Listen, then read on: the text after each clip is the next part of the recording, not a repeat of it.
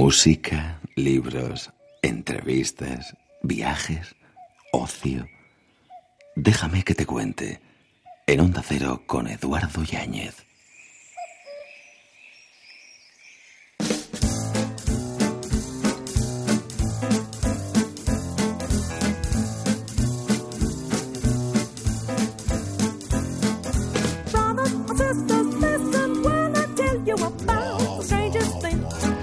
Solo lo desconocido aterroriza a los hombres, pero lo desconocido deja de serlo para quien lo encara. Javier Reverte.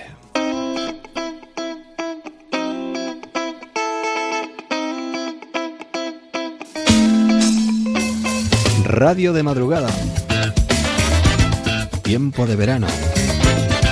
Hasta las cinco y media, cuatro y media en Canarias. Mírame a los ojos y háblame con ellos. Siento escalofríos con tus labios en mi cuello. Pasando el verano y recogiendo propuestas y alternativas para que resulte un poquito más agradable cada día. Veo en tu mirada. Déjame que te cuente.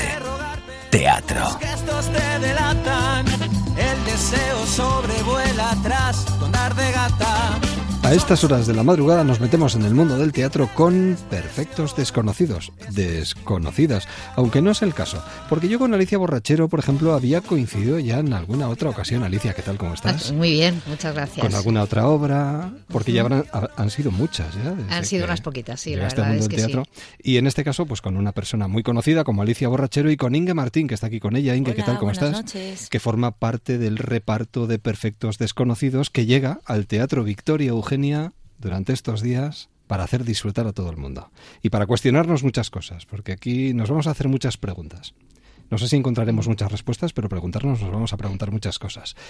Bueno, todos recuerdan la película, pero esto mm, yo diría que es mejor olvidarse de la película, ir al teatro y dejarse atrapar, ¿no? Bueno, eh, yo creo que es inevitable cuando has visto la película tenerla como, refer- como referente, ¿no? Eh, lo que nos sucede es que la, en general el público que viene y que ha visto la película, bueno, o las películas, yo hablo en este caso de la española, la Sí. que dirigió Alex de la Iglesia, nos comentan en general que salen bastante sorprendidos porque si bien el argumento es el mismo, es una experiencia completamente distinta porque la mirada es diferente, la mirada de Daniel Guzmán. Y por otro lado, el medio teatral es otro medio y esta función está escrita para es realmente teatral. Ha debido ser muy difícil hacerla en cine.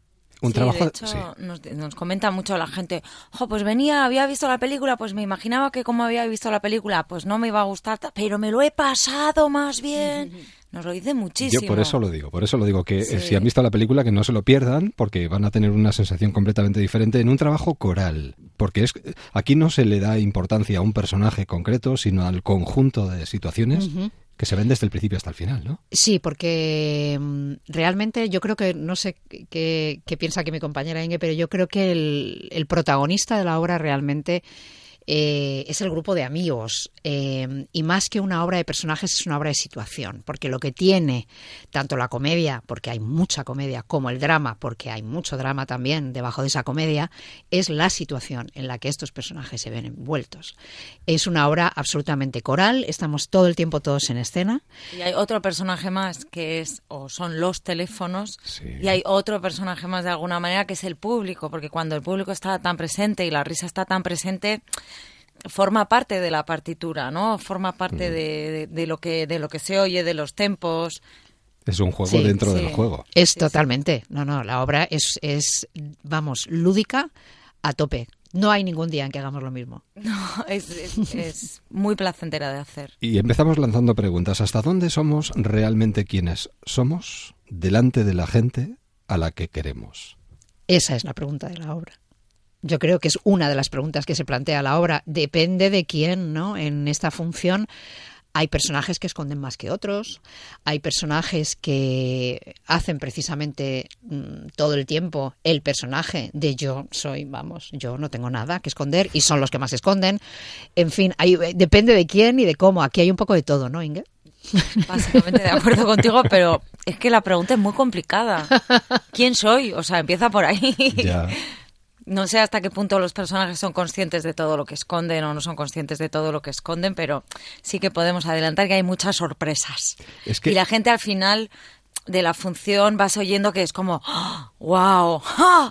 y muchas veces nos dicen que es un poco como una montaña rusa porque empiezan a pasar son cosas muy divertidas empiezan a pasar cosas fuertes pero son divertidas entonces se ríen pero a su pesar pero pero es, es como que mueve mucho no que levante la mano el que no esconde algo o oculta algo en esta vida. Claro, no solo esconder, ocultar. Yo creo que también en la obra hay una reflexión sobre cuál es el límite, ¿no? O para, para cada uno de nosotros, cuál sería el límite entre lo que consideramos la intimidad necesaria y la ocultación.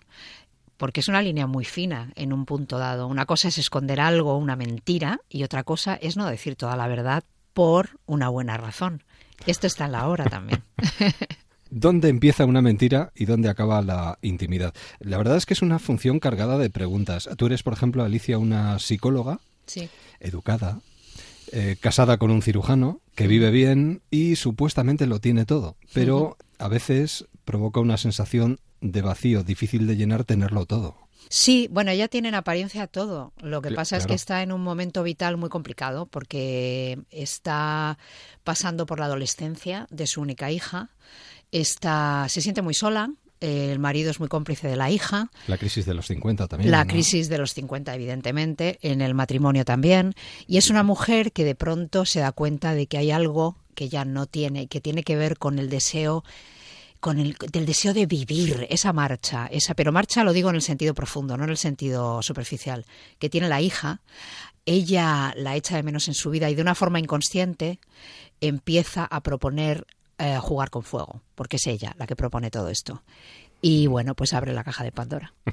y ahí nos encontramos, por ejemplo, en la era de Internet con eh, problemas de comunicación, en la era de la comunicación, además, ¿no?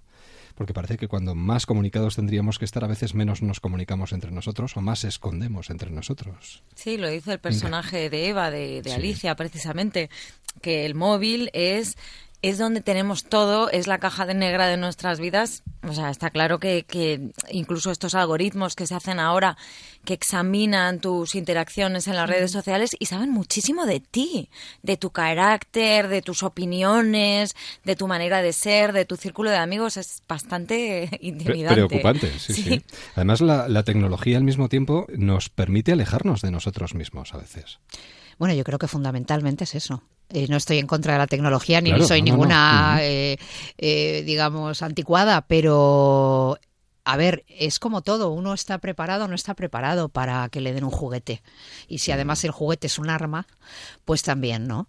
Y yo creo que a nosotros, por lo menos a los que hemos conocido la era anterior, nos ha pillado tal vez un poquito más preparados porque conocemos, hemos tenido un pie en el otro, en el al otro lado de, de, ¿no? de la frontera.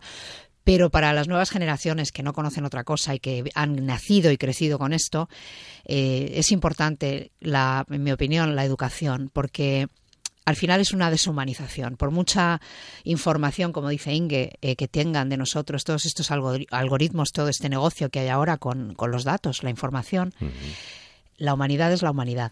Mirar a los ojos a una persona y decirle lo que sea, una verdad, una mentira, me da igual, pero esto no lo va a sustituir nunca nada que no tenga que ver con el alma humana. Y a veces tener un móvil en la mano nos impide hacer lo más esencial que es mirar a los ojos a la otra persona. ¿no? Pues ya te digo, yo soy, la primera culpable, pero igualmente muchas veces voy en el metro, levanto la cabeza de mi pantalla y como todos me doy cuenta de que todo el mundo está, con la cabeza agacha mirando el teléfono y hay algo de la rapidez de la información que calma de alguna manera la ansiedad de nuestro cerebro, que cada vez va más rápido en un, momento, un mundo en el que cada vez va más rápido, pero la realidad es que, como dice Alicia, el tempo de la interacción humana es otro y el tempo para conectar de verdad con, con el otro es otro, no es el tempo inmediato. Nos encontramos, por ejemplo, una mujer perfecta cuyo matrimonio va fenomenal, eh, lo entrecomillo, porque luego realmente no es así, ¿no? O un chico recién casado y enamoradísimo, que parece que lo está, pero no es tanto también. Es decir, mentiras y más mentiras que esconden precisamente los móviles de cada uno de los personajes que están sobre el escenario. Y, y, es muy guay porque, porque el público ya está esperando, suena un, un móvil, un teléfono móvil, y el público le entra la risa nerviosa porque ya sabe que va a descubrir algo más de alguno. Mm. esto es muy excitante. Eh, esto que dice Inge es, es, muy cierto. El público es cómplice de una situación que los personajes no conocen. Porque hay un momento al principio de la obra en que un personaje le confiesa a otro que necesita cambiarle el móvil porque le va a llegar algo que no le puede llegar. Porque lo va a ver su mujer, dícese yo. Eh, Entonces, al fin, hay un cambio, bueno, involuntario, porque no quiere el otro cambiarle el móvil, porque es, un, es una situación muy comprometida. Lo que va a llegar, va a llegar una fotografía muy comprometida, eh, comprometedora en este caso. Entonces, el público sabe que hay, eh, que aquí, es decir, el público es cómplice de esto y los demás personajes no sabemos nada, claro. Claro. Entonces se crea una situación en la que, como ella dice, se va cayendo, yo creo que lo que pasa en la obra es que se le va cayendo a la gente la máscara todo el tiempo y al final están ya, vamos, en, en- en carne viva. Personajes que hacen con su mentira lo que a veces hacemos todos, ¿no? Eh, no permitirnos o no ocuparnos de lo que nos toca en ese momento. Eh, la mentira a veces nos ayuda a eso, ¿no? A- a, desvincularnos de las cosas que no nos apetece hacer en ese preciso instante o no aceptar eh, lo que somos ni las relaciones que tenemos a nuestro alrededor. Sí, o no enfrentar la verdad, ¿no? No querer enfrentarse a uno mismo y a los demás. Escurrir el bulto. Esto. Va a ser que al final lo he dicho. Es que estábamos comentando que era algo que estaba impreso en una, en una entrevista mía y que yo no sabía que había dicho eso, pero No te lo- seguramente no te lo, lo he quería dicho. sacar. Lo has sacado perfectamente. Yo me he dejado lo, también. pero lo define, lo define muy bien. Sí, sí, sí, porque pero aquí está todo el mundo escurriendo el bulto. mucho, mucho, pero lo hacemos todos un poco, ¿no? Cuando sí, hay sí. algo que no quieres ver, que no quieres enfrentar, bueno, pues más lo dejas para mañana, miras para otro lado, te distraes y aquí lo que ocurre es que tiene unas consecuencias terribles. Pero no es un poco descorazonador, Inge, Alicia, que a veces eh, no sepamos frente a quienes estamos sentados. Es muy descorazonador. Pero yo creo que lo bueno que tiene el teatro tantas veces, aunque se puede hacer de muchas maneras, y en este caso es de una forma muy lúdica, eh, es pues esto que decía Shakespeare, ¿no? De poner un, un espejo ante el mundo. Y yo creo que esto ocurre en esta obra. Todos, siempre que tenemos comentarios del público, nos dicen, "Jo, es que yo no sé qué haría, o yo me identifico con este personaje o con el otro, o yo quería subirme ahí con vosotros a cenar, porque es que estaba como en el salón de mi casa. Eh, es descorazonador y es doloroso, porque la obra también tiene momentos muy fuertes. De ¿eh? alguna vez nos ha pasado de, ¿sabes? De alguien que se ha puesto de pie, pero que le ves que está muy roto, ¿sabes? Que está llorando y tal, y que nos ha venido a la salida realmente afectado a darnos las gracias, pero desde un punto que no es de qué buen rato he pasado, sino que ves que has tocado algo que esa persona ha vivido, que esa persona en el teléfono de su pareja o lo que sea ha descubierto algo, un secreto que le ha, le ha cambiado la vida o le ha destrozado la vida. Esto tiene una doble vertiente y es que si uno no quiere jugar, parece que oculta Claro, algo. claro. Sí, sí, sí. Sí, yo tengo la excusa perfecta, mi vida es muy aburrida. O sea que no jugarías. No merece la pena jugar porque mi vida es muy aburrida, chicos. Alicia. Lo mismo que dice mi personaje en la. Bueno, no, mi personaje es el que lo propone. No y vale tiene eso. muchas ganas de jugar. Pero hay un momento en el que se empieza a hablar de los juegos que hacíamos nosotros de adolescentes. Y uno dice: Yo jugaba eso de beso, verdad o atrevimiento. Y, y, Sí. ¿qué era eso? Ay, sí, eso y tal. Ay, pues yo jugaba. Y, y yo digo: Yo jugaba la botella. Yo me acuerdo de lo de la botella, que te sentabas en sí, círculo y tal. Y eso era como lo más. Pero dentro de todo, éramos personas relacionándonos entre personas. Y te Sí. tocaba darte un beso con aquel de allá que te gustaba o que no, pero estabas dando un beso. Ahora, esto de la información, a mí, la verdad, no, no me interesa. Me parece. Me, me da pena, me parece más divertido jugar a la botella. Sí, Me yo jugaría, yo jugaría contigo a la botella y dejaría el móvil de lado. Llegáis a San Sebastián, venís de Vitoria y seguís eh, gira. Sí, Estáis sí. sin parar, ¿no? Sí, es nuestra tercera ciudad de, de gira y la verdad es que hemos empezado nada el viernes Sí. y está siendo muy bonito y nos apetece muchísimo estar en San Es que menudo Sebastián. plantel. Y por favor, apagar los móviles antes Ay, de entrar Bueno, sí, no solo los móviles por el sonido, hay algo que si de verdad alguien del- de- de- algún espectador pudiera estar en nuestro lugar y ver lo que ocurre cuando alguien mm, consulta o manda un WhatsApp el asunto de las pantallas luminosas en un teatro a oscuras. Mucho. Es terrorífico, pero para Mm. el propio público, para los actores ni, ni te cuento. Pero bueno, sí que quiero decir que hay una cosa en la función, que al acabar uno se plantea qué habría pasado si esto no hubiera ocurrido nunca. Y ahí es donde está quien piensa, pues es mejor que ocurra, o pues mira, yo preferiría que no hubiera ocurrido. Es decir, la, la, función tiene un final que creo que merece mucho la pena ver porque la dirección de Daniel Guzmán tiene una inteligencia y tiene una humanidad Sí. que acercan mucho no solo los personajes, sino la, la situación al público con una gran dosis de comedia, como dice Inge. De pero- naturalidad, de cosa reconocible, de, de- y con mucha con mucha verdad en el sentido de que bueno también hay mucho dolor y también hay una parte seria y dramática Pues yo no me lo pensaría dos veces. Perfectos desconocidos. Teatro, Victoria, Eugenia, Alicia, Inge, un verdadero placer. Muchísimas gracias. Gracias y a ti. Alicia, bienvenida a tu casa. gracias A ver si volvemos a escucharte gracias. en la radio. ojalá ojalá Ahí es una cosa que tengo pendiente No y te me da la gustaría me gustaría mucho no es que no me dé la vida es que la radio es eh, es un lugar en el que hay que trabajar de una forma muy fina y eso mm, tiene que ver con saber primero y lo segundo con mucho trabajo y yo no he tenido el tiempo para hacerlo pero eh, realmente es un medio al que admiro muchísimo y que bueno al que me gustaría mucho poder tener la posibilidad de volver Pues nos encantaría recuperarte. Si se tercia, nos escucharemos. Muchísimas gracias a las dos y feliz estancia en el Teatro Victoria Eugenia. ¿eh? muchísimas gracias a Hasta ti pronto. Buenas noches. Gracias. Adiós. Chao. Déjame que te cuente. En Onda Cero con Eduardo Yáñez. Música.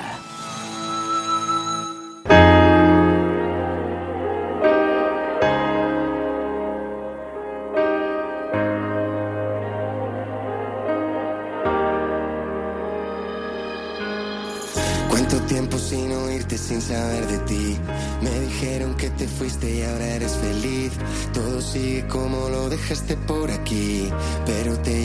sol dejando un cielo gris. Mis amigos dicen que te olvidé de una vez. Yo digo que sí, pero quiero volverte a ver. No me importa si te has ido lejos, llegaré. Lo he perdido todo, ya no hay nada que perder.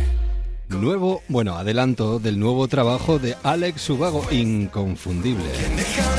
Y además un trabajo que hace con Sojo de Culebra y que a mí me ha llamado muchísimo la atención. Está funcionando tan, tan, tan bien que creo que él es el primer sorprendido. Alex Subago, buenas noches. Buenas noches, Edu. ¿Cuánto tiempo sin verte? Sí, sí, hacía un rato ya. Has te veo con color. Me alegro de, bueno, Tienes un ah, aspecto intentando muy- aprovechar lo que, lo que podemos hay, hay que del aprovechar, veranito. Hay que aprovechar. Sí, hay que sí, sí. Oye, enhorabuena. Muchísimas gracias. Está funcionando muy, muy bien. Pues sí, estoy muy contento. La verdad que, eh, bueno, hace apenas unos días que ha salido este nuevo single. Está recientito. Y, recientito. Y estoy recibiendo muy buen muy buena respuesta eh, bueno en- en- ya sabes en las redes sociales Sí, y bueno sí.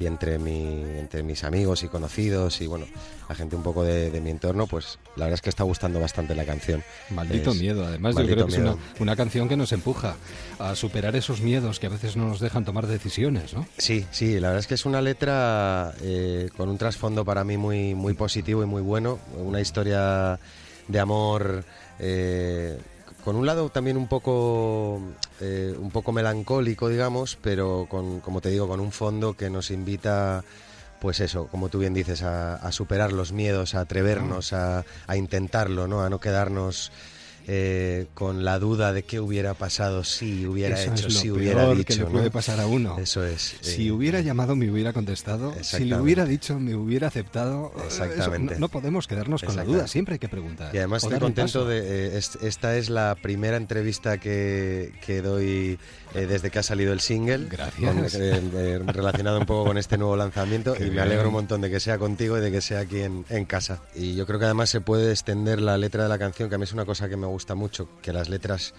eh, cada, cada persona que las escuche las, las haga suyas, ¿no? Sí.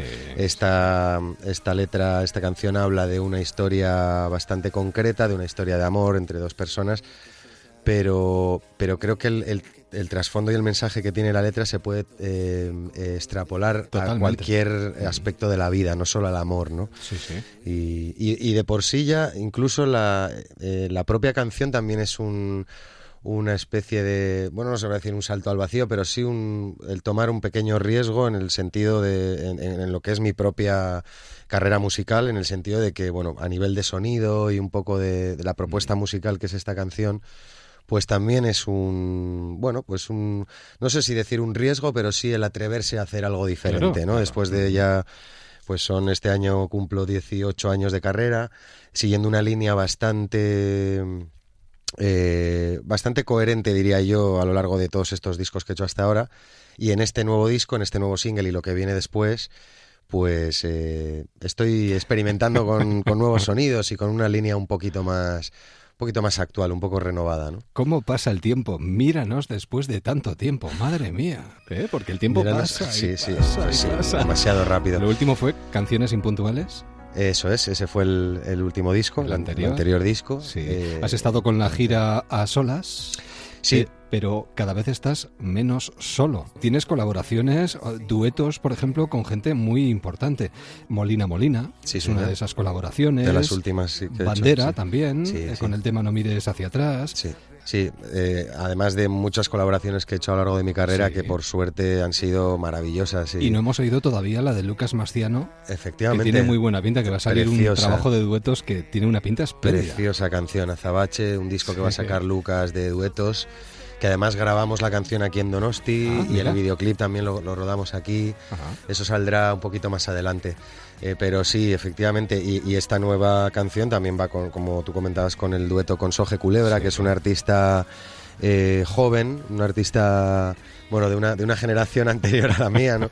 que de alguna forma también me ha, me ha ayudado y me ha dado un poco ese, esa, esa- ese- esa vitalidad y ese permiso, entre comillas, para entrar en estos nuevos géneros. Fíjate ¿no? que es una cosa curiosa porque el otro día hablando con José Sacristán, que estaba aquí en el Teatro Principal en San Sebastián, decía que todos a una determinada edad tendríamos que dar un paso hacia atrás y ponernos en contacto con los más jóvenes porque nos revitalizan. Cuando Totalmente. llevas mucho tiempo ¿eh? en el mundo de... Totalmente, totalmente. Y en mi caso, de cara a este nuevo disco, este nuevo proyecto, eh, no solo en esta canción, que es la colaboración con Soje Culebra, en, en otras muchas canciones, digamos, tengo ya una colección de canciones nuevas ahí lista para, para Sí. disparar. Poco a poco iremos sacando singles hasta, que saca, hasta que salga el disco. Pero en la mayoría de ellas, en, en la producción y, y en un poco en la- a la hora de enfocar la- el- los arreglos, la producción de, de las canciones, he estado trabajando con mucha gente muy joven, con gente de nuevas generaciones que tienen, bueno, pues otra manera de, Claro. de ver la música, de ver, de verlo todo en general y, y eso también me ha ayudado mucho pues a, a renovar un poco mi sonido. ¿no? Y que bien envejecen tus canciones, Alex. Sí, porque bueno, uno se da cuenta es en esos momentos de lo bien que van envejeciendo, ¿no? La Porque verdad es que sí. Forman parte de la vida de muchas personas. La verdad es que sí, la verdad es que sí, es una suerte, ¿no? Y es lo que yo creo que es el sueño de cualquier compositor, Claro. que tus canciones sobrevivan un poco el paso del tiempo y las- la gente las siga escuchando, las siga coreando en los conciertos, como es el caso. O como por ejemplo ahora, ahora que ha salido el nuevo single, estos días estaba revisando un poco mis, mis eh, canciones viejas, en los Sí. videoclips en YouTube, y viendo los comentarios de la gente y demás. Y veía que, que todavía en el 2019 hay mucha gente que sigue escuchando mis canciones más viejas y, y, y es muy bonito, la verdad. Es muy bonito que, que Y- sea así. Y aparte, el, el hecho de colaborar con alguien o que alguien colabore contigo, formar parte de otra canción o que alguien forme parte de tus canciones, ¿qué, qué tiene para ti de especial? Pues eh, yo lo disfruto voz, mucho, sí. lo disfruto mucho porque mm, eh, para empezar es, eh, es- siempre es bonito compartir la música. Yo creo que la música está hecha para compartirla, ¿no? Ya sea eh, con el con el, el- el artista, con el oyente, con el público. sí, sí. Y, y más aún entre nosotros. O sea, tú cuando te subes a un escenario, sí es verdad que a veces uno se sube solo. Yo he hecho ahora la gira solas en la que salía yo solo al escenario. Pero cuando más disfruto la música es cuando me subo al escenario con mi banda y Mm. la comparto con mis músicos, con mis amigos. Y cuando la, la comparto con otros compañeros, como en su día el Sin Miedo a Nada, aquel Sin Miedo a Nada, o Me Muero por Conocerte, como lo conocían muchos, sí, sí. con Amaya Montero, o otras muchas colaboraciones que he hecho. Eh, siempre se disfruta, siempre se... El colaborar con otro artista hace que te... Que, que, que llegues a otros lugares a los que no llegarías solo, ¿no? Sobre todo cuando te sientas a componer, ¿no? Cuando, Sí. cuando te sientas a componer la canción con, esa, con ese otro artista, como es el caso de este nuevo tema con, con Soje Culebra. Eh, siempre aprendes algo, ¿no? Eh, y, Y ese puntito de humildad, ¿no? Sí, sí, yo creo que sí. Que, Que es lo bueno que tiene compartir. Exactamente. Al final Hay que ser asumes que no humilde estás tú solo. y aprend- yo creo que, que Claro. tú, le, tú le aportas siempre algo a, lo- a la otra sí, persona sí. o a las otras personas con las que compartes la música y ellos a ti, ¿no? Y ahora, dentro de nada, una de las fechas más importantes, creo, es la de el 15 de agosto, Día de la Virgen, en tu casa, en tu tierra, en Sagüés, eh, 2345. Así es. Así es, tengo muchas ganas. No veo el momento Semana de grande. que sí, sí, no veo el momento de que llegue esa noche. La verdad que me hace muchísima ilusión. Me hizo mucha ilusión cuando me comunicaron que iban a contar conmigo en el ayuntamiento este año para, para tocar en Sagüés en, en Semana Grande. Hace también bastante tiempo que no hago un concierto grande en Donosti. conciertos los he hecho en, eh, últimamente. De hecho, en enero estuvimos haciendo uno, un concierto benéfico a favor de la EACAP, de los afectados de Sí. cáncer de pulmón, que es un- una, una causa con la que he colaborado con una, canc- con Una canción anterior preciosa, canción además. que saqué, sí. que es Solo si lo hacemos juntos. Es. Estuvimos tocando aquí en Donosti y el año pasado también y tal, pero hace mucho tiempo que no hago un concierto así grande, gratuito, en las fiestas. De hecho, va a ser eh, un poco revivir el, el primer concierto grande que yo hice en Donosti, que fue precisamente en Sagües, Sí. en el 2002, con mi primer disco, y que fue un concierto épico e inolvidable. Este lo Y, será y- y también. me hace mucha ilusión revivir aquello, eh, esta vez pues ya 18 años después, Mm. con repasando un poco toda mi trayectoria, sonará el nuevo single, sonarán las canciones de mi último disco, pero va a ser un concierto muy especial en el que voy a, de alguna forma, a recorrer todos estos años de carrera. ¿no? Fíjate, esta canción seguramente también sonará. Digo yo, no lo sé, ¿eh? Porque pasan los años y siguen pasando los años, 19 años ya. Días extraños, Bueno, con 19 años firmó su primer contrato discográfico. extraño. Paso de largo. Y afortunadamente siguen pasando esas cosas. Sigue uno sintiendo hormigas en el estómago antes de subirse al escenario, ¿no? Sí, la verdad es que sí, ¿eh? Eh, eh, eh, tanto o más si cabe, es, es curioso. Yo siempre Hombre, digo la que... responsabilidad también va en aumento, ¿no? Sí, sí, sí. Hay pero gente que la, depende de ti. La ilusión que tengo ahora con esta nueva canción, con el nuevo disco, con, los, Ah. con el concierto de Sagües del, del próximo día 15, con la nueva gira, te juro que es mayor todavía, aunque parezca mentira, Sí. aunque haya que- gente que, ah, no te creo y tal. De No, verdad te lo juro no. que... Porque de alguna manera siento que cuando yo empecé...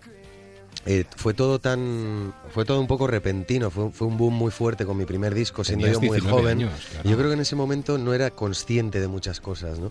No era consciente del valor que tenía lo que estaba consiguiendo, no era consciente de, no sé, de lo que suponía eh, hacer una gira, subirse a un escenario eh, ante tanta gente, eh, componer una canción, que la gente lo apreciara, no sé, una serie de cosas que ahora con el tiempo eh, aprecio mucho más y valoro mucho más lo complicado que es, el, el- el mérito que tiene y, y lo, y lo difícil que es también mantenerse en un, en un mundo como este. Y, y entonces, pues la ilusión aumenta si cabe, ¿no? Como un niño con zapatos nuevos. Totalmente. Sagües es la cita de- del día 15, pero creo que luego tienes otra cita más. ¿A dónde Sí, vas después? sí, bueno, justo después, el día 17, tocamos en Mellid, en Coruña. Sí. Y de ahí me voy. Una localidad sí, preciosa, Sí, ¿eh? no lo conozco. La verdad es es, que no la conozco. pequeñito, pero muy, muy bonito. Yo lo conozco y es muy Pues bonito. mira. Te va a encantar, ya lo verás. Genial, pues mira, eh, también con ganas, que también hace un tiempillo que no pasamos por Galicia. Sí. Y, y luego de ahí, la verdad es que sí, sí, lo siguiente ya es Sudamérica. El 27 de, de agosto me voy para. eh, tocamos, bueno, primero me voy a Argentina, luego tocamos en Chile. eh, luego tocamos también en Paraguay, seguramente pasaremos por Colombia también. A ver si te vas a quedar otro año, como hiciste en su momento. Bueno, eh, no es allí- la idea. no te, la idea, pero- te quieren mucho, Sí, ¿eh? sí, sí, sí. Pues Latinoamérica es un mercado muy importante para mí. Voy muy a menudo, todos los años Sí. voy tres o cuatro, hago tres o cuatro visitas por lo menos. Eh, y voy, voy y vengo mucho, ¿no? Antes me pasaba temporadas más largas ahí, ahora que tengo hijos y, y que, y que, bueno, es un poco más complicado pasar temporadas muy largas fuera de casa, pues eh, es de otra manera, pero voy y vengo mucho. Tengo muchas, muchos puntos de, muchas millas de estas de compañías aéreas. eh, y, y, bueno, pues la verdad es que sí, trabajo mucho en Latinoamérica, eh, mi- mis seguidores lo saben y, y para mí es un público muy, muy importante en mi carrera, que me, que me apoya mucho y, bueno, pues, eh, pues ahí ya te digo que, que voy muy habitualmente, ¿no? ¿Quién dijo miedo? En este caso, ilusión es, Sí. es la palabra, ¿no? Sí, sí, para este nuevo trabajo, para este que sencillo que acaba de salir, este maldito miedo, y para esos años que lleva ya él, porque además hay que recordar, y yo lo subrayo, que cientos de canciones de Alex Ubago han servido pues para ponerle banda sonora a las vidas y a las relaciones de muchísimas personas. Algunos han llegado incluso a las presentaciones de Alex diciéndole, mira, esto es culpa tuya. Niñitos de meses. Sí, eh, bueno, ¿te acuerdas esa? Yo creo que te la he contado alguna Sí, vez, esa anécdota. sí. Sí, que me pasan esas cosas. Es muy bonito, ¿no? Eh, gente que. Me, me pasa bastante. Gente que se casa eh, con eh, el- haciendo el baile nupcial con Sí. canciones mías. Eh, esto que cuentas tú, que para, para los que no conozcan la anécdota, es que me pasó hace ya unos cuantos años que vino un, un- una pareja, una firma de discos y, y me dijeron, mira, eh, se llama, eh, vinieron con un bebé y Sí. le habían llamado Alejandro, Alex, y, Sí. y me dijeron, es por tu culpa y tal. Digo, bueno, Algo de culpa también tendréis Algo vosotros. habráis hecho vosotros también, ¿no? Pero sí, sí, es, es increíble sentir eso, ¿no? Que, que formas parte de la vida de mucha gente, crecen contigo, ¿no? Y, y van evolucionando contigo también, y tienen hijos, y esos hijos crecen, y también escuchan tu música, y eso es maravilloso. Yo eh, recomiendo a los oyentes que vean el vídeo. Sí. Además, no hemos hablado de la producción, pero yo creo que tiene una producción muy cuidada, está muy, muy elaborado. ¿eh, Efectivamente, tengo que decir sobre la producción de la canción, tengo que decir que está, eh, la he producido yo mismo con dos amigos que son Alex del Toro y Edu Claudín. Alex del Toro es eh, paisano nuestro, es, es un DJ y productor de aquí de la ciudad, de San Sebastián. Ujú. He trabajado mucho para su proyecto, un proyecto que está haciendo él, del cual ya ha sacado dos singles y está a punto de sacar el tercero. Y yo he trabajado con él más como compositor en este proyecto. Y él también ha colaborado conmigo en, mi, en, mi, en este nuevo single. Lo hemos producido juntos, ju- junto a Eduardo Claudín. Y la idea original del videoclip también la, la escribí con, con Alex del Toro, ¿no? Y os recomiendo que veáis el vídeo porque la verdad es que es como una pequeña película, es como un pequeño Totalmente, corto y, totalmente. y estamos muy contentos con Ujú. cómo ha quedado también. Hola, ¿cómo estás? Sé que ha pasado mucho tiempo. Empieza. Sí, exacto. Mandando un WhatsApp a, a la chica, te echo mucho de menos.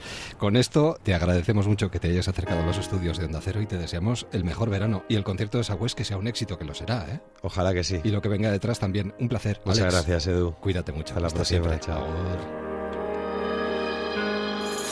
Cuánto tiempo sin oírte, sin saber de ti. Me dijeron que te fuiste y ahora eres feliz. Todo sigue como lo dejaste por aquí. Pero te llevaste el sol dejando un cielo gris. Mis amigos dicen que te olvidé de una vez. Yo digo que sí, pero quiero volverte a ver. No me importa si te has ido lejos, llegaré. Lo he perdido todo, ya no hay nada que perder. Déjame que te cuente, quédate en onda cero.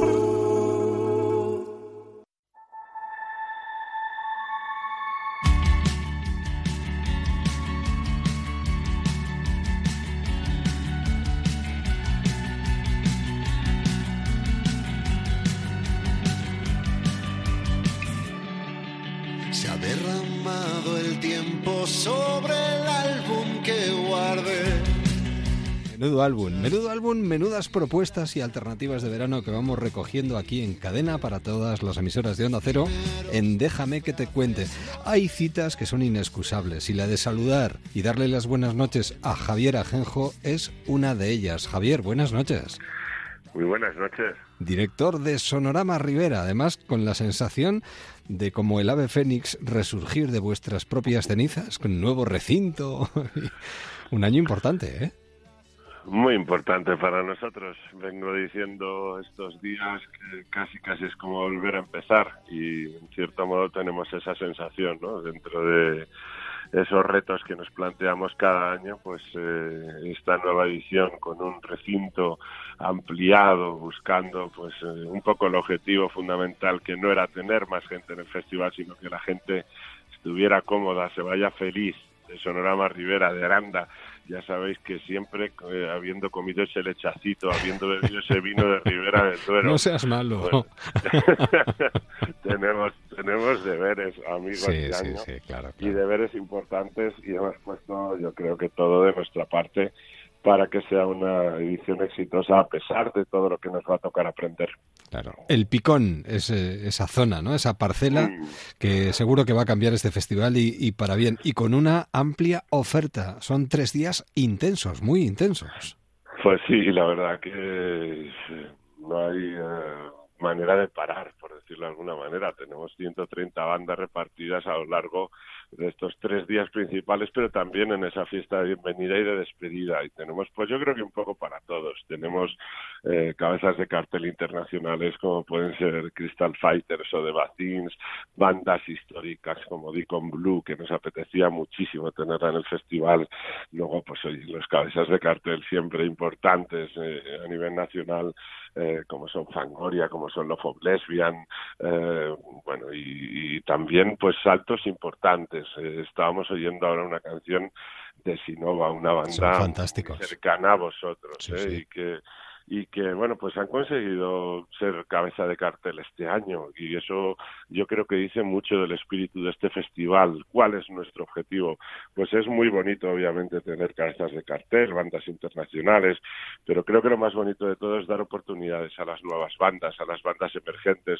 Sabéis que llevamos muchísimos años trabajando eh, duro por ofrecerles un espacio, porque dentro de nuestro festival ellos se sientan también como auténticos cabezas de cartel y creo que lo vamos eh, consiguiendo este año con representación, eh, bueno, pues prácticamente de toda España. Tenemos bandas emergentes y eso nos hace mucha, mucha ilusión, sobre todo por ellos que saben que en este festival en Sonorama Rivera eh, las cosas diferentes, tienen siempre una oportunidad y bueno, nos hace muchísima ilusión verles saltar de esa placita de trigo, esa plaza que no nos cansamos de decir maravillosa para la música y que cuando uno pasa en invierno parece que no va a pasar nada y luego la magia que pasa en verano pues es absolutamente increíble. Es muy especial y no solo está la Plaza del Tigro, del Trigo, ¿eh? hay muchos otros escenarios, pero ¿cuántos, ¿cuántos grupos en total? ¿De cuánto hablamos más o menos, Javier? Pues mira, más o menos vamos a tener en torno a 130, 135 bandas y 50 DJs, es decir, que estamos pues prácticamente rozando los 200 artistas, porque hay que recordar, como bien decías Eduardo, que eh, aquí no solo es un recinto de conciertos, sino que tenemos una ciudad conquistada, conquistada con la imaginación y con cada vez más escenarios, porque esa Plaza del Trigo se queda pequeña y tenemos un escenario charco, que es una ventana Latinoamérica maravillosa, al lado del río en un parquecito donde la gente puede ver pues los principales cabezas de cartel de Argentina, de México, de Chile, es algo increíble. Y luego pues escenarios desde el barrio un poco más alejado y desfavorecido como es Santa Catalina, donde hay una programación maravillosa, hasta plazas un poco más cercanas como la Plaza de la Sal, eh, la Plaza del Rollo donde la música no para. Entonces, esto es un festival eh, casi multiplicado por dos. Además, bueno, pues este año eh, poniendo también especial hincapié en eh, nuestro Sonorama Baby, ese festival dentro de un festival con todas las de la ley para los más pequeños, con una iniciativa muy bonita que teníamos ganas de poner en marcha y es trae a tus abuelos a Sonorama. Eh, los abuelos están invitados, pero tienen que ir eh, acompañados y liados por sus nietos. Bien, bien. Que, esto llegue pues a, todo, a todas las edades. Y bueno, pues con esas locuras que nos acompañan, con unos eh, la literatura presente también, con, con, cabezas de cartel, escritores, bueno, vamos a tratar de, de, seguir soñando y de seguir ampliando un poco ese espectro que a veces parece tan difícil ampliar, pero es que nos gustan muchísimas cosas y queremos que en nuestro festival pues estén posibles todas aquellas que, podamos hacer y podamos cuidar. Un festival que tiene de todo y para todos los públicos, además generando nuevos espectadores para el día de mañana, cuidando a los de siempre, a los más veteranos. Es que desde el miércoles día 7 hasta el domingo día 11, esto es un sin parar, iba a decir un sin vivir, pero esto es un vivir bien, vamos, vivir como hay que vivir. Desde aquí una invitación para todos los oyentes que nos están sintonizando en estos momentos y que se acerquen, que se den una vueltita por Rivera, ¿no? Por el sonorama de este año. Pues sí, la verdad que invitamos a toda la gente ahí del norte, que, que, sois muchísimos los que venís y nos acompañáis año a año, casi casi que tenemos que montar una delegación por allí y estamos pues eh, bueno, encantados de recibiros, de que vengáis, como decía, a descubrir o redescubrir Aranda de Duero, una ciudad acogedora y maravillosa, horadada por siete kilómetros de túneles donde antiguamente se hacía ese vino que ahora es uno de los más famosos del mundo, el vino de Rivera, que vengan a comer lechazo, que vengan a escuchar música y sobre todo que estamos, tenemos la puerta abierta como las gasolineras los 365 días del año, esto no son solo cinco, así que bueno, pues un abrazo muy fuerte y os esperamos del 7 al 11 en Aranda de Duero, Sonorama Rivera. Allí vamos a repostar inmediatamente. o sea, cuenta, cuenta con ello. Javier, un verdadero placer que salga todo muy bien y que esta aventura sea un éxito como lo ha sido hasta ahora. Y seguro que lo será. Un abrazo muy fuerte. Cuídate. Un abrazo enorme. Buenas noches. amigos. Adiós. En Onda Cero, déjame que te cuente. Eduardo Yáñez.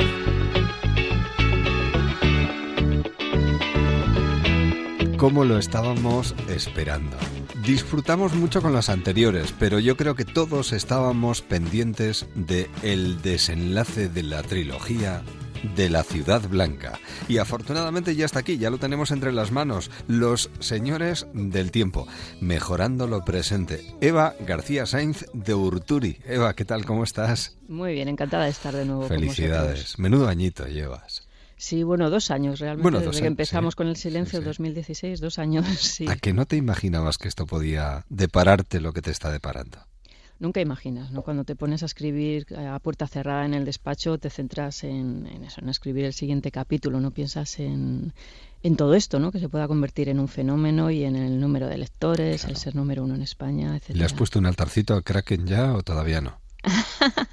bueno, tengo, tengo, tú fíjate, tengo una placa de la Archancha que me regalaron. ¿Ah, sí? Y, sí, ah, lo tengo en el despacho. Fíjate, le dieron código, cada Archancha tiene un código alfanumérico, ¿no? Sí. Ya le dieron un código alfanumérico eh, con las letras de Kraken, ah, y poniendo la A era un 4, eh, la E era un 3, etcétera. Entonces le asignaron un código alfanumérico y bueno, a ninguna Archancha más le puede, le puede tocar ese, esa combinación, ¿no? Entonces, eso sí que esa placa la tengo, la tengo en el despacho. Es que Unai López de Ayala ya forma parte de nuestras vidas. Al menos de la mía sí. Sí, bueno, yo, creo que de, la de todos, como Alba y, bueno. etcétera. Sí, sí, la verdad es que estos. Bueno, los señores del tiempo, el desenlace. Eh, ha sido más... Bueno, hombre, a ver, cuando uno se plantea escribir una trilogía, tiene que tener todo muy claro antes de empezar. Sí, así es. entonces, bueno. soy muy planificadora, entonces cuando empecé en 2012 sí que sí que tenía claro, ¿no? planteamiento, el nudo y el desenlace de las tres. Claro. ¿Y ahora cómo, cómo te has quedado después de soltar esta verdadera maravilla? Pues satisfecha. Ha sido, yo creo que de las tres, el trabajo más arduo de documentación, porque había muchísimo de medievo en, oh, en, el, en el reino de, de Navarra a finales del siglo XII. Es que van dos historias en paralelo, ¿eh? Sí, sí, sí, son dos libros en uno. Sí, La mitad de un libro es una novela histórica y la otra mitad es, un thriller. El problema era maridarlo y que quedase bien los crímenes del pasado con los del presente, los linajes del pasado con los del presente, etcétera y demás. ¿no? Una novela dentro de otra novela. Exactamente. Sí, sí, es una matriosca realmente. Totalmente. Eh, bueno, yo imagino que tendrás papelitos, bueno, tendrías papelitos por todas partes, una pizarra para porque todo tiene que encajar a la perfección perfección. No se te puede ir de las manos ningún personaje, ninguna trama, ningún momento destacado. Bueno, más que papelitos, yo creo que llegué a, llegué a llenar como más de 10 cuadernos de estos gordos de, de 400 páginas llenas de apuntes y demás. Y luego en casa pues tengo de libros que haya estudiado de, eso de esa de esa época del medievo siglo siglo XII tendré más de 50 de 50 libros de pues eso de todo el trabajo de documentación. Y luego qué momento más apasionante de nuestra historia ¿eh? don Diego bueno don Diego en este caso también se va a quedar durante mucho tiempo en nuestra cabeza Sí, sí, de hecho también, eh, también para los lectores de la saga de los longevos, Diago Vela es obviamente Diago del Castillo, es, el, mismo personaje, ¿no? Eh, Héctor Ragorno, Gunnar Lira, todos los longevos salen ahí, ¿no? Entonces, mm, sí, hombre, larga vida, larga vida. Eh, bueno, yo no sé qué es lo que te ha costado más en esta tercera entrega si, claro, al haber una trama histórica más potente, eh, centrarte más en la historia, porque los personajes que venían de atrás, pues ya te acompañan desde hace mucho tiempo. No, no sé qué es lo que ha sido más complicado. Porque la labor de investigación ha tenido que ser también dura y difícil, ¿eh? Sí, sí, ha sido eh, el año y medio que me ha costado escribir esta, se ha llevado una parte muy importante de mis horas, se la ha llevado la documentación, pero también la planificación, es decir, sigue siendo un thriller, había que seguir montando el artefacto de, de crear un caso en el presente que Kraken tuviese que investigar, un, un, caso de, asesinatos múltiples y demás. Y, bueno, había que seguir jugando, entre comillas, con el lector para que no adivinase quién es el asesino al final, ¿no?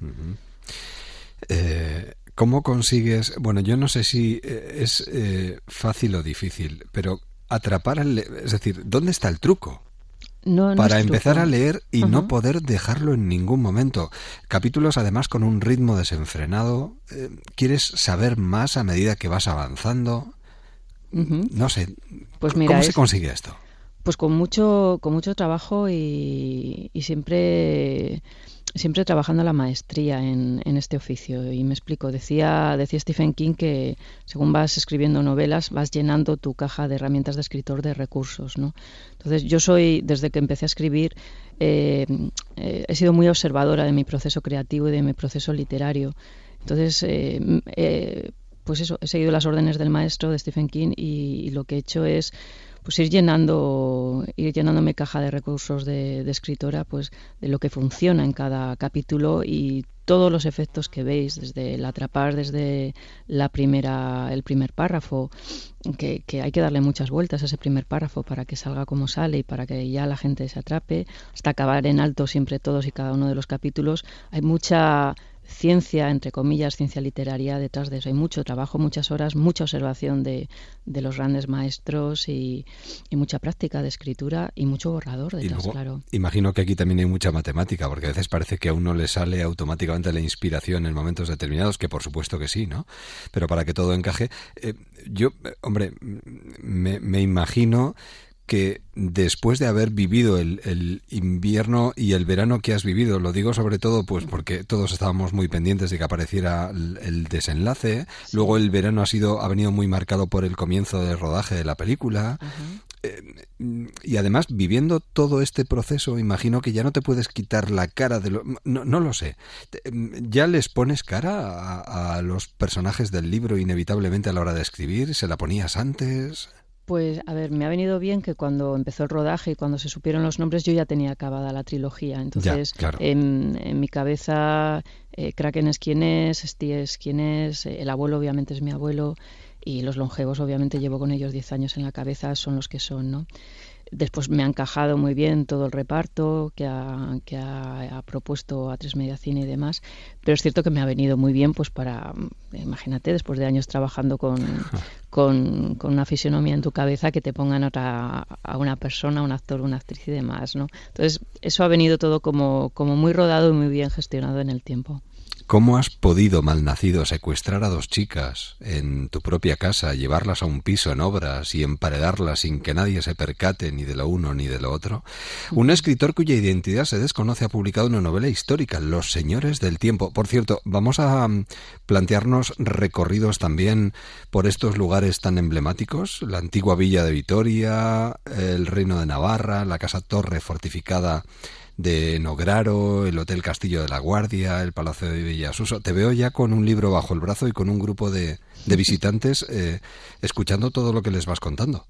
Pues al final me acaba tocando ser guía, además de escritora. Fíjate, el otro día, el, el, martes pasado, que vinieron a, a, Vitoria, yo creo que eran, bueno, decenas y decenas de medios de toda España, y, y, sí, nos tocó, nos tocó pues en un trenecito de estos turísticos, me tocó ponerme, ponerme el micro e ir explicándoles un poco a todos pues la muralla medieval, sobre todo toda la zona de, la almendra donde tiene lugar tanto, eh, tanto la novela medieval como la del presente pues eh, ir explicando un poco todas esas curiosidades y, bueno todo todo lo que me parecía interesante de aquello no y bueno es decir que estaban encantados todos los periodistas se fueron y los libreros de toda España se fueron encantados con aquello no sé me parece muy bonito no me parece muy bonito poder explicar después de escribir sobre ello poder explicar mirad la muralla es esto y todavía queda mil años después veis aquí el lienzo podéis tocarlo no me parece tan bonito el silencio de la ciudad blanca, los ritos del agua. Esto, eh, bueno, ha comenzado la primera parte, pero ¿se convertirá cada una de las entregas en una película? ¿Es la propuesta? ¿Es el interés? ¿Es, pues el fin de todo esto? ¿Cómo lo ves? Eh, no depende de mí, obviamente, depende De, de, A3 Media Cine. De, si funciona la primera, las demás Exactamente, y de rodar y rodar. La misma pregunta les hicieron en el festival y, bueno, tanto Miquel Jarza como Joaquín Padro lo que dicen es eso, si, si se acompaña, se acompaña en las salas, la idea es rodar, rodar a la vez la segunda y la tercera. Claro. No solo llegaron los arietes, cientos de flechas se clavaron en los tejados y fue aterrador ver el cielo sembrado de agujas afiladas que cayeron sobre el suelo empedrado. La verdad es que eh, nos estás descubriendo una Vitoria apasionante.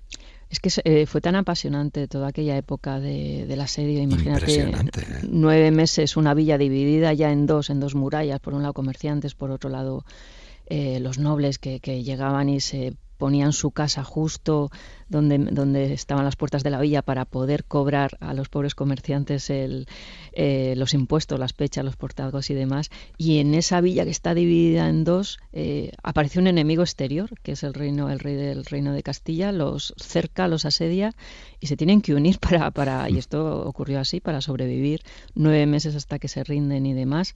Prácticamente se, se estaban, aparte de muriéndose de hambre, eh, como decía el obispo García, eh, bueno, están a, punto, están a nada, están a días de empezar a comerse los unos a los otros, que era algo que sucedía, ya sucedió en Numancia, ¿no?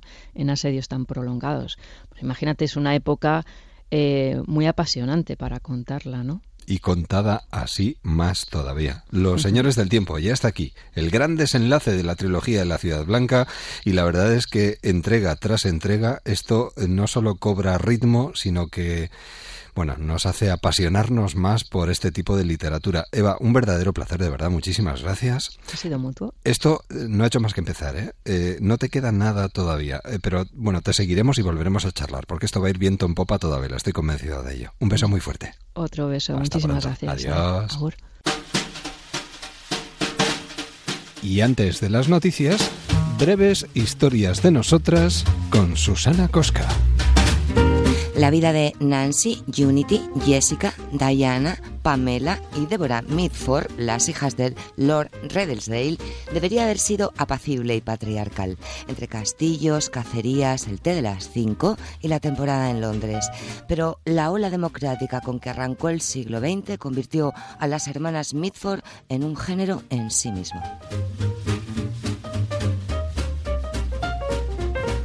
En la pérfida Albión tienen pasión por ella. Sus vidas y sus obras han generado musicales, ensayos, series de televisión y su casa, y por tanto el famoso Cuarto de los Sismos, se puede visitar siete veces al año. Un auténtico mitforismo.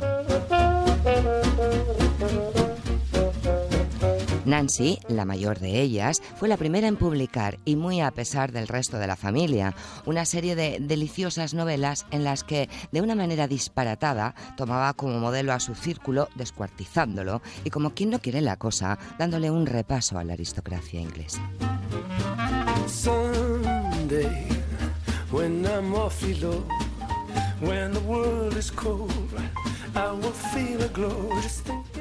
La producción literaria de Nancy es enorme y jocosa y agosto muy corto, así que nos quedamos con sus grandes éxitos.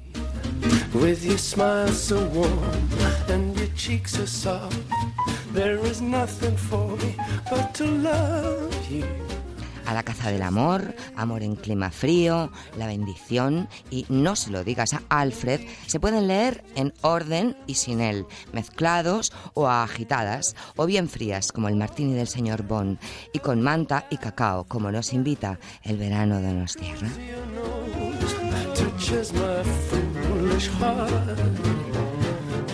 Y para terminar, hay que empezar por el principio. Y el principio de la caza del amor dice así. Existe una fotografía de tía Sadie y sus seis hijos sentados alrededor de la mesa del té en Algon Lake. La mesa está colocada como estaba entonces, como sigue estando y como siempre estará, en el salón, delante de un enorme hogar de leña. Encima de la repisa y claramente visible, en la fotografía cuelga una pala de zapador con la que en 1915 tío Matthew había matado a golpes a ocho alemanes, uno tras otro, mientras salían de un refugio subterráneo parece mm, recubierta todavía de sangre y cabellos y de niños. Siempre nos había fascinado. Breves historias de nosotras con Susana Cosca. En esta madrugada de radio en Onda Cero. Enseguida las noticias de las 5, de las 4 en Canarias y después de la información, continuamos.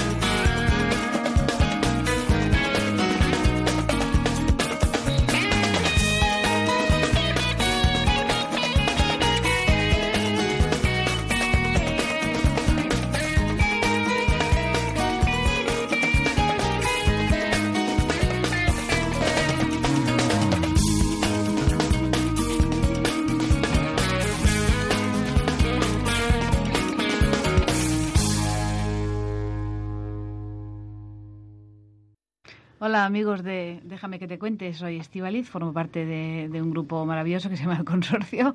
Eh, ¿por Esta qué? chica parece de Bilbao, ¿Y ¿no? por qué? Un Sí. grupo maravilloso y eso, o sea. Bueno, Oye, ¿será que lo es? ¿Será? Puede ser que lo sea. No, bueno, lo, lo importante es que hemos hecho un trabajo con mucha ilusión. Y a estas horas creo que apetece muchísimo oír estas canciones. ¿Qué queréis? ¿Marcha? Y o- déjame que te cuente, está muy bien este disco. Eso. Está muy bien este programa. Oye, Dulce Sum. Las noticias de las 5, 4 en Canarias nos proporcionan el billete para continuar viajando. A Lisboa en tren de lujo yo viajaba y a mi lado muy galante un portugués. Al momento un gran amor me declaraba con mayor velocidad que nos llevaba aquel express. Y este tren nos lleva tierra adentro. Viajeros en Onda Cero.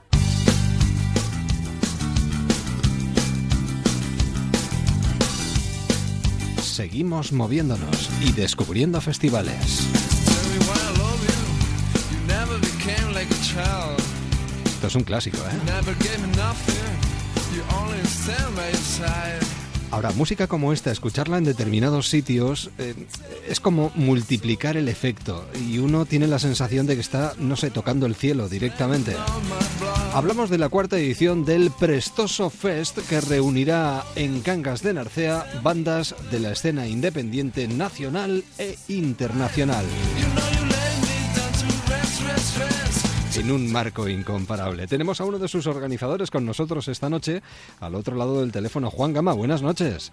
Buenas noches, ¿qué tal? ¿Cómo estás? Pues lo mismo digo, encantado de saludarte y con envidia. Me encantaría estar por ahí ya, en, el paraíso natural del Prestoso Fest. Bueno, si pues tú... Ya sabes que estás invitado. Nada, nada. será, te, esperamos con los brazos abiertos. Será cuestión de salir corriendo. Sitúanos, ¿dónde estáis? A ver. Estamos en Sedré, eh, concejo de Cangas del Narcea, en el suroccidente asturiano. Una joya por, por muchos por descubrir, porque es como esa Asturias que no, que no conoce todo, todo el mundo, ¿no? Cuando hablas de Asturias, pues bueno, eh, todo el mundo conoce los picos de Europa, todo el mundo conoce Oviedo, Gijón, etcétera, etcétera, pero estamos en una zona, estamos en una zona, bueno, eh, un poco más, no, no es alejada, pero menos conocida y igualmente preciosa, igualmente preciosa. Yo la conozco, ¿eh? Y es, ¿Ah, sí? es fantástica. Hay lugares, vamos, fantásticos e inolvidables. Los días 8, 9 y 10 de agosto vestís esta localidad con muy buena música. Juan, tenéis un cartel fantástico, ¿eh? Sí, bueno, tenemos el mejor cartel que, al que podíamos aspirar. Hemos estado trabajando muchísimo tiempo, muchísimo, muchísimos meses en intentar cerrarlo y nada, lo cerramos hace apenas dos meses y, la verdad es que con mucho esfuerzo por parte no solo nuestro como organización, sino eh, también por parte de las bandas, de las oficinas de management, etcétera, hemos conseguido cerrar un cartel con el que estamos encantados. Te dábamos, te dábamos la bienvenida al programa con Australian Blondie, que es una, una de las bandas que, que va a estar en el en este festival y no es la única. Además, ¿qué sería lo más destacable para ti de la edición de este año? Juan. Bueno, pues a nivel musical, porque bueno, el Prestoso no es solo música y si quieres luego podemos luego lo comentamos, claro. luego lo comentamos. A nivel musical, bueno, eh, Australian Blonde eh, tiene este himno generacional, ¿no? Que, que, ponías al inicio de, esta charla, el, el Chup Chup, que fue además eh, banda sonora de historias del Cronen, de Moncho Armendariz, y que para muchos es, pues, pues precisamente eso que decía, un, un himno generacional, ¿no? Eh, a día de hoy ya eh, son más selectos a la hora de dar conciertos, no giran, no. Eh, entonces, bueno, eh, hay una pequeña relación con, con Frank Nixon por parte de la organización también, se le propuso, y con Paco Loco, el guitarrista, y, y, se les propuso la idea, y la verdad es que como también Cedré, el marco incomparable donde se celebra el festival, es de su agrado, pues ahí llegamos a un, a un acuerdo para que para que viniesen. Aparte de esto, pues tenemos propuestas para todos los gustos, la verdad. Tenemos desde Airbag, que son una banda malagueña que son maravillosos, Calavento, que vienen desde Lampurdá, eh, Alberto y García, que son una de las notas asturianas del festival, que son estupendos. Tenemos también pues ese toque internacional con Steve Smith, que es un, un cantante australiano que hace, que hace un rock eh, estupendo y The Wellgreen que nos visitan desde, desde Escocia, desde, desde Glasgow y son una banda que hace un pop delicioso y que y que además alguna vez han colaborado con Belan Sebastian y son de, son un poco de, de esa escena. Me estoy dejando alguna más, eh, pero bueno, si quieres sí, eh, bueno, repasamos eh, y te las digo todas. No, no, no hace falta, sino Prestoso Fest en, en cualquier buscador y sale absolutamente toda la información. Sí, tenemos a los Parrots también. También, también. Con, con Alex de Lucas, ¿no? Que, que también aparte es actor y sale en la famosa Paquita Salas. Y tenemos también por otro lado a Cupido, que son la sensación para los jóvenes de esta de esta temporada, que es la unión entre Solo Astra, que es una banda de música independiente, y el, y el trapero Pinflaco. Bueno, pues y a la música vamos a añadirle algo más porque no, nos queremos olvidar de nadie, pero ya, ya digo que la información está en, en la web del, del, festival. Lo digo sobre todo porque sí, me encantaría pararme durante unos instantes en, en, esas actividades que incluís dentro del festival, que son eh, visitas, bueno, cuéntanos tú lo que hacéis, visitas guiadas a la Reserva Integral de Moniellos. Bueno, ¿qué, qué hay aparte de música, Juan? Pues como bien dices, el festival no es solo música, es también, pues bueno, una apuesta por, por la gastronomía, por un lado, eh, una apuesta por, por lo rural, por, por, el, por la montaña que tanto nos gusta y que tanto amamos, y por eso organizamos una serie de actividades paralelas que pasan por desde las bodegas, visitas, perdón, visitas eh, y catas a las bodegas de la denominación de origen protegida Cangas, que Cangas de Narcea es eh, prácticamente el único lugar de Asturias donde se, donde se produce vino. Y es muy interesante porque eh, además eh, es una manera de producir vino que se llama viticultura heroica. Son viñedos que están en, en, la montaña, en cuesta, con una recolección manual y salen unos vinos riquísimos. Y tenemos programadas dos visitas a esas bodegas y luego aparte tenemos programadas, como bien mencionabas antes, un par de rutas por el monte. Una de ellas muy muy limitada porque nos adentramos en, en Muniellos, que es una reserva integral eh, declarada reserva de la biosfera por la UNESCO y está muy muy restringido el acceso y entonces esa esa ruta guiada que haremos de un par de horas para, va a ser solo para 30 asistentes que accedieron a ella mediante sorteo, ya muy, muy pronto, casi, no sé si fue en febrero, cuando, cuando se hizo ese, el, sorteo. Y allí irán con, una, con un guía que irá explicándoles un poco pues la flora y la fauna de, de uno de los mayores robledales y de, de España. Precioso, además. Precioso. Y aparte tenemos el domingo para despedir a los asistentes como Dios manda, con un plan muy refrescante, muy, muy sano, la ruta por las huellas del oso, que iremos a Monasterio de Hermo, que es eh, prácticamente donde nace el río Narcea, y eh, dentro del Parque también Natural de las Fuentes del Narcea, y allí con un guía de la Fundación Oso Pardo eh, haremos también una rutita también interpretada. Oh, apetece, ¿eh? apetece mucho pasar estos días por ahí y disfrutar de la música, de estos paseos, de estas catas de vinos, de estas visitas a bodegas con denominación de origen protegida. 8, 9 y 10 de agosto. Toda la información en prestosofest.com. Juan, la invitación queda en el aire. Que se acerquen, que se pongan en contacto con vosotros y que disfruten de esta edición del Prestoso. Desde luego, además somos un festival muy, muy asequible eh, en, precios y en todo. Y perdóname que haga un pequeño apunte más, una cosita que se me olvidaba. Tenemos el jueves eh, una fiesta de bienvenida en el Parador Nacional de Corias, en el, eh, en el patio del Parador, que es un patio precioso, y hacemos un concierto con una degustación de vinos y quesos asturianos y productos de aquí de la tierra estupenda, de acceso libre y gratuito.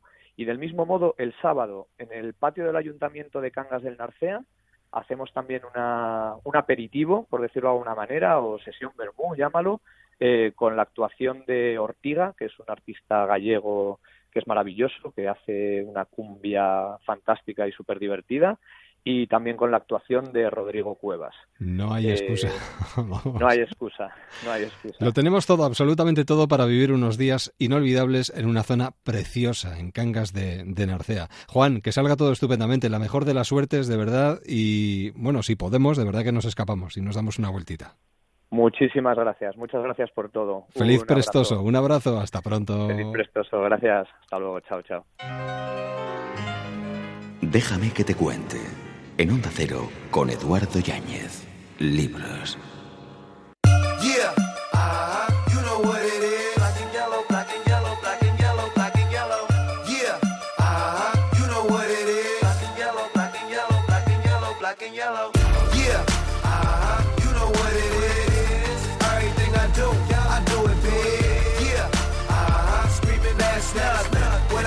With Khalifa.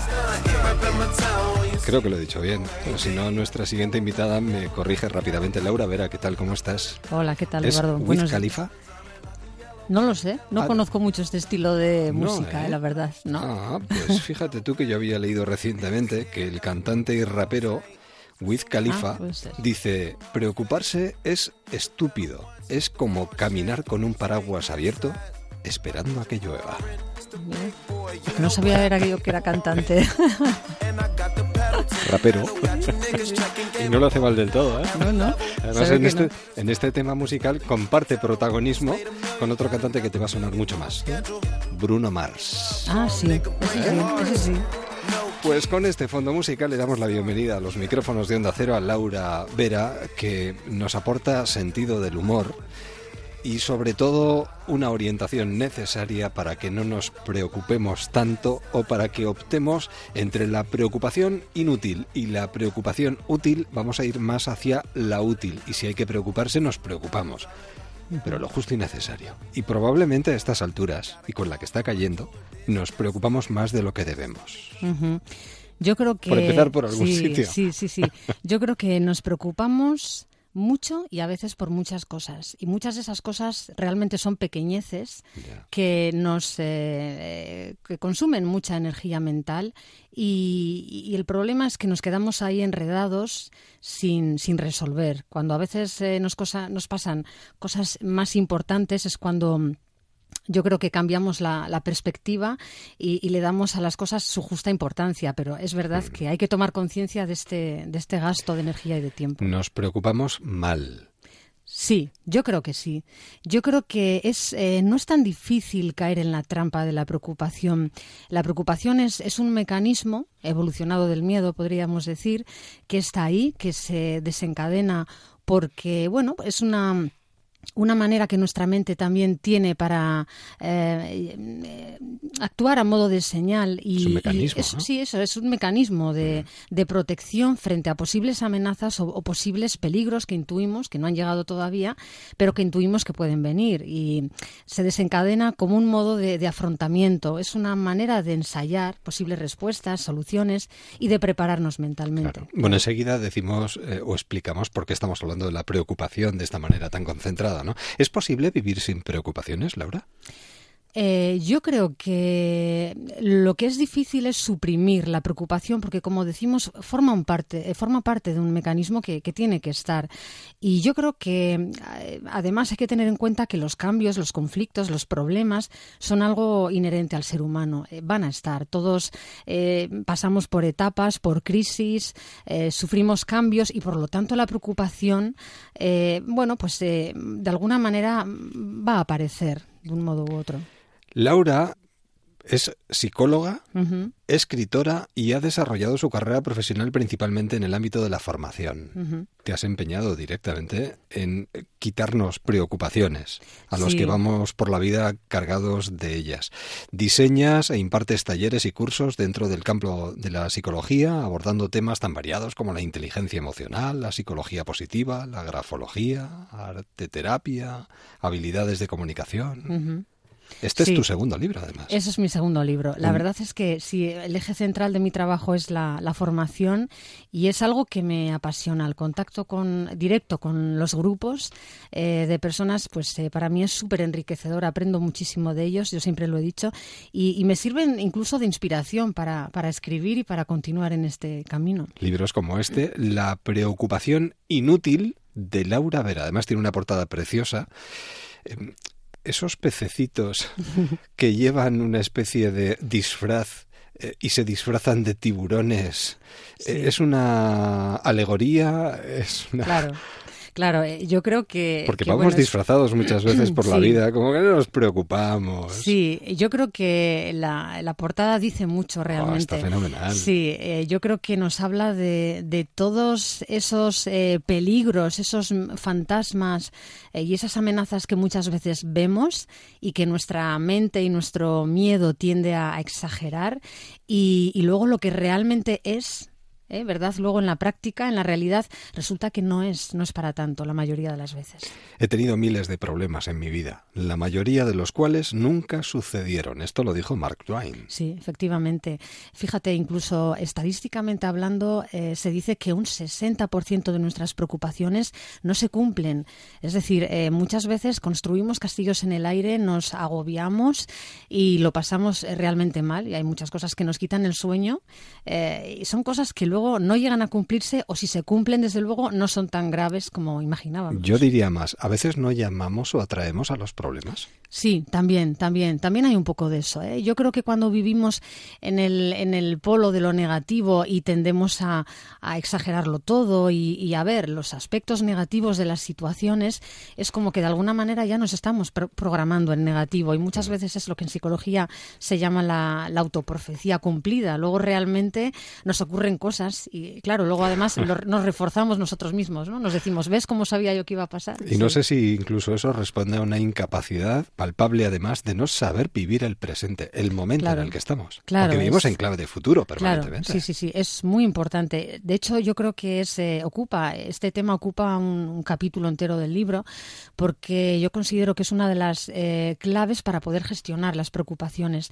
La preocupación que siempre tiende a futuro, a proyectarse a futuro, nos impide vivir el momento presente. Entonces hay que entrenar un poquito la, atención para atarla en corto. Lo que pasa es que como lo llevamos incorporado, ¿cómo?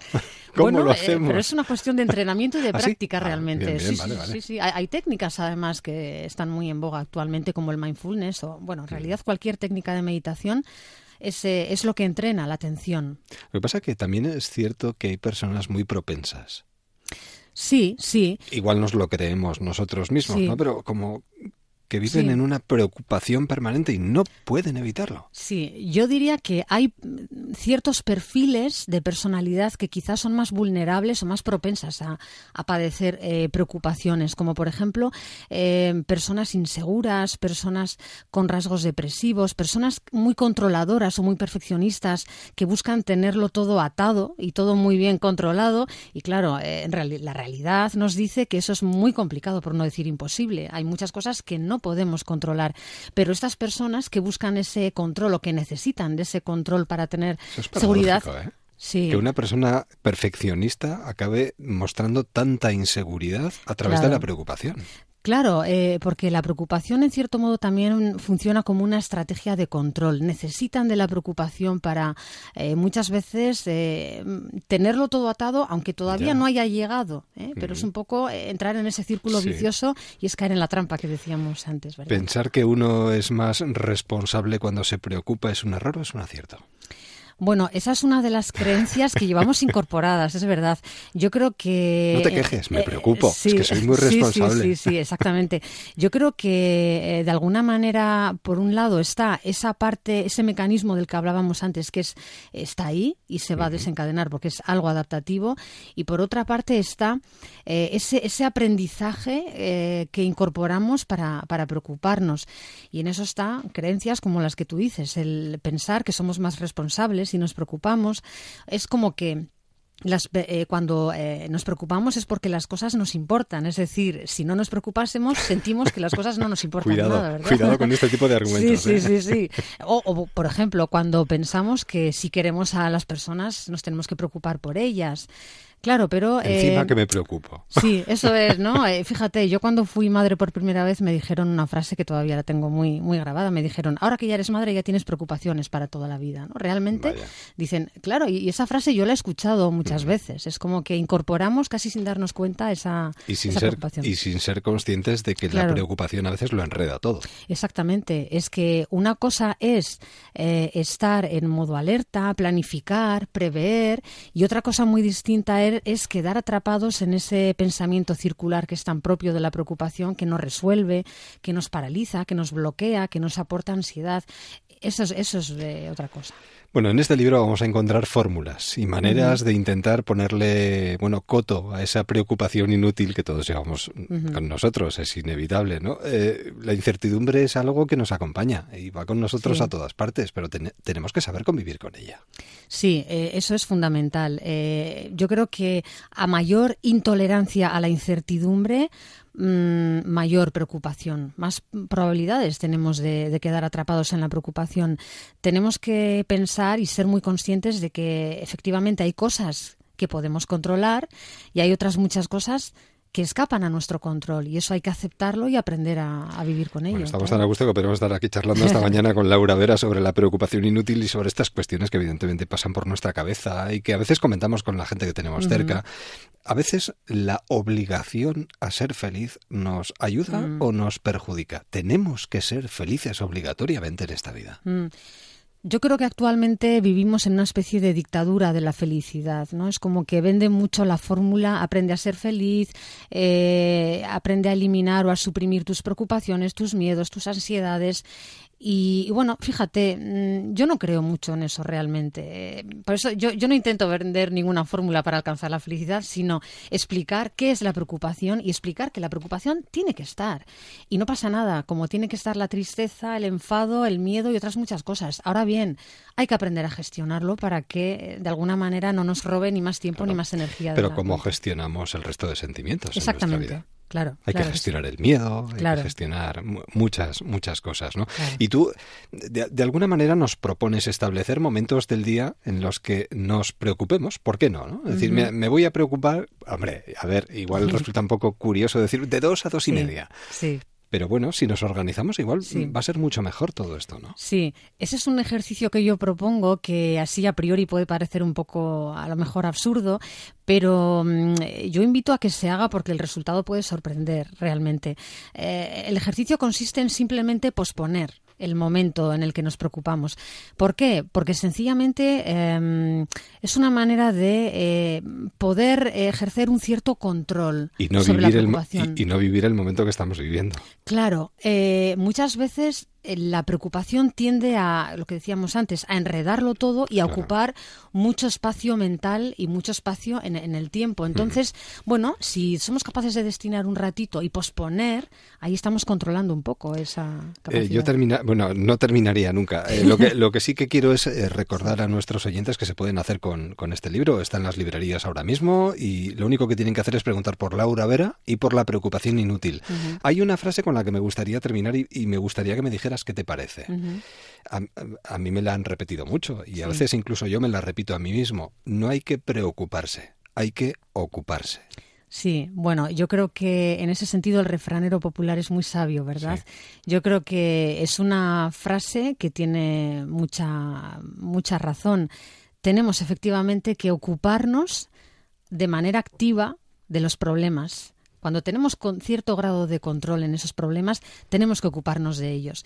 Y cuando no tenemos ese grado de control, bueno, pues tenemos que, aceptar y dentro de eso dejar estar, ¿no? Dejar que vaya, que vaya fluyendo y que vaya evolucionando la, situación. Cuando quieras, ya sabes. Muchísimas gracias. Con preocupación o sin preocupación. Estás en tu casa. Muchas gracias. Cuídate mucho y buen verano. Un abrazo. Así llegamos a las cinco y media, cuatro y media en Canarias, con un libro entre las manos. Unos van, otros vienen. Ahora llega el transistor. Nosotros volveremos mañana. Feliz jornada y a ocuparse más que a preocuparse. Presumiendo que lo sabe todo. Me